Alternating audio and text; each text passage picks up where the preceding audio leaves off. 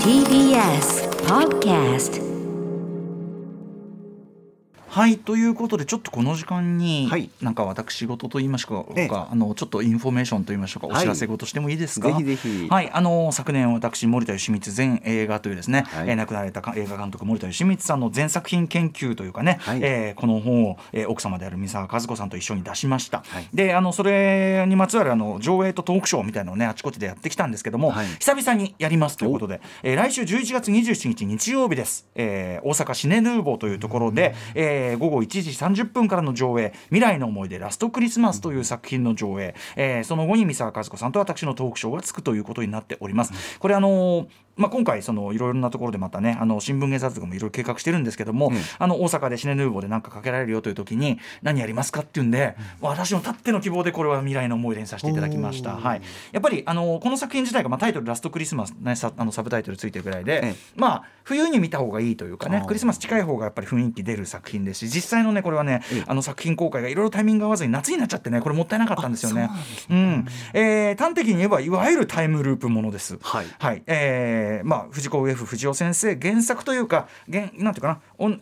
原案的な感じかな、ええ。はい、あの原作とされるその漫画もあるんですけど全然その話は違くて、はい。えーただまあそのタイムループもので主人公が、まあ、原作の漫画だとその藤子 F 不二雄さんを思わせる、えーまあ、初老の漫画家なんだけど漫画家という点は生かしながら、こっちは2人の女性が主人公なんですね。清水美沙さん演じる漫画家とそして工藤あのあれえ工藤静香さん、はい。あこの2人。この一見一見というかそのあんまりなんていうかなタイプ違いすぎないっていう感じの2人が。まあ言っちゃえばその当時その言葉なかったですけどはっきりシスターフッドものなんですこれ、ええ。はい、あのタイムループに巻き込まれた2人の女性が、まあ、その人生の後悔っていうのをそのタイムループを通じて取り返していく話なんだけど、うん。やっぱりその女性っていう主人公に改変したのはやっぱりその人生における例えば後悔だとか諦めだとか要するに人生における選択っていうのがやっぱり女性の方がバリエーションとそしてやっぱ切実味が増すというか、あの森田さんのやっぱりその本当に英断というかな、はい。あの軽眼なところですよね。でなので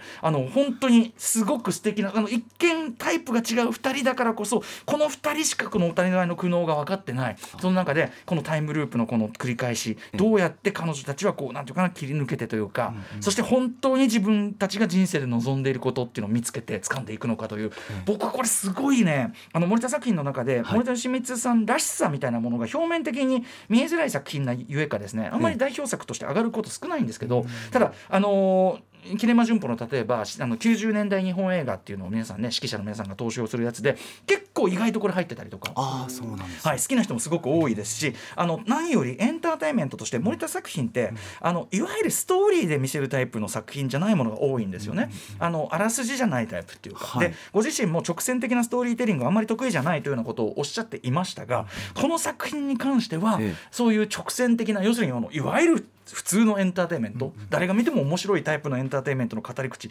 見事にものにしている上に、僕はねこれ映画館で最初見た時に、ええクライマックスの伏線回収に、おーそうきたか。すごい心底感心しちゃった、あとはですね美術が素晴らしいんですね今丸力さんのね、ええこれね。特にあれです。あのあの和光前の時計台ありますね銀座の和はい。光前のあの時計のあのウショーウィンドウも含めた、ええあそこの交差点をセットで再現してるんです。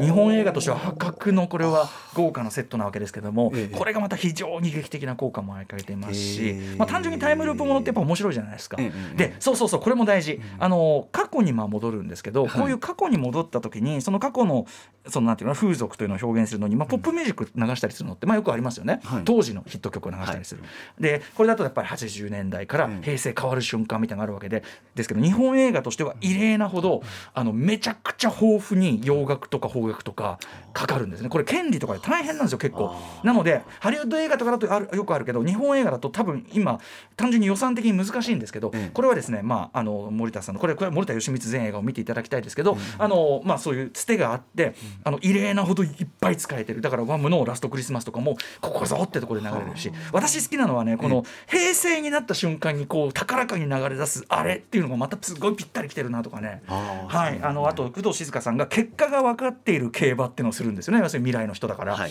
そこの場面のね「メン・アット・ワーク」というね80年代大ヒットしましたけど「メン・アット・ワーク」の曲の使い方とかねめちゃくちゃいいんでね。あーそう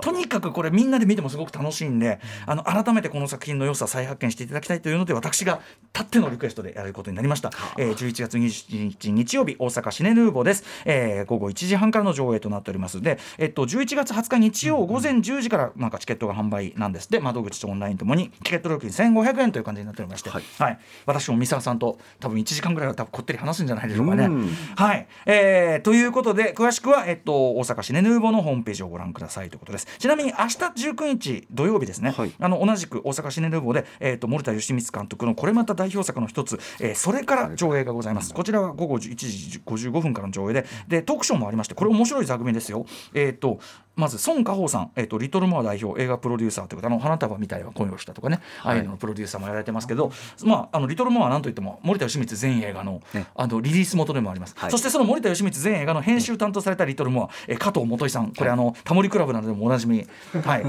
しれっと出てくる男でおなじみ加藤元井さん、えーそして堀口堀口正樹さん。これはあの映画監督でもありますしあの元森田組の助監督として活躍されました。要するにもう現場の声ですね、はい。これを直接聞くという意味でも明日も相当それから面白いんじゃないでしょうか。はい。といったあたりで森田作品上映のお知らせでございました。すいませんちょっと時間が迫っちゃったけどさ、ええ。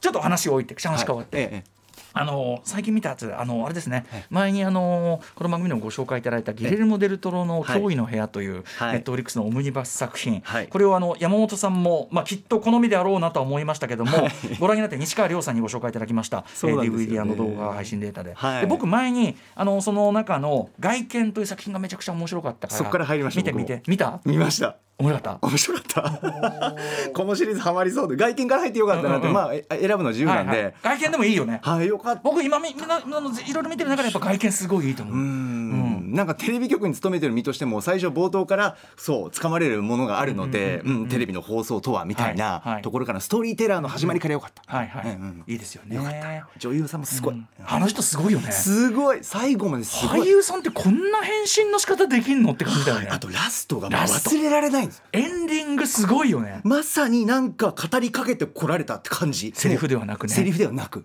ね。あのね長尺の見てほしい、もうあ確かにあの表情ずっともう頭から離れないね。離れない。いろんなこといろんなメッセージある意味一生忘れられない作品になるよねこれね。つきましたよ脳外見おすすめ、はい僕その後もねちょっとあの見た中ではね、ええ解剖っていうのを見たんですね。何話目かな？でこれあのね脚本をデビッド・エス・ゴイヤーさんあのいいわゆるあのバットマンとかのあの脚本とかもやってる、はい、あのデビッド・エス・ゴイヤーさん脚本のやつでで主演があのエフ・マーリー・エブラムハムっていう、あのアマデウスとかの主演の人ですけど、解剖っていうタイトルぐらいで、前編に解剖シーンが出てきて結構グロいはグロいんですけど、ええ見てくうちに最初はえこれ何の話なの？ってもうちょっと見えねえなって思ってんだけど、ええあはんこう事実が判明してからい。一気に怒涛のクライマックス、やばいんですよ。ああそういう話なんだ。なるな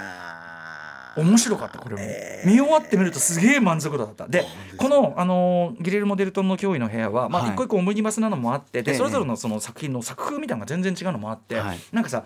なん投資でなん全部見ちゃうっていうよりは、ええ。一個一個、はいなんか結構食らうじゃない？一個一個ちゃんと味わってみる感じでね、えええええ。あの本当に短い映画として？そうですね。という感じでね。見やすいし、はい。い、やハマりそう。次解剖か。解剖。もいいかなと思います、解剖楽しみ。エピソード3解剖でおござい3まですすね。はい。ということで、えー、ネットフリックスで見られるギレルモ・デルトロ驚異の部屋の話をちょこっとさせていただきあまりがとうございます After Six Junction.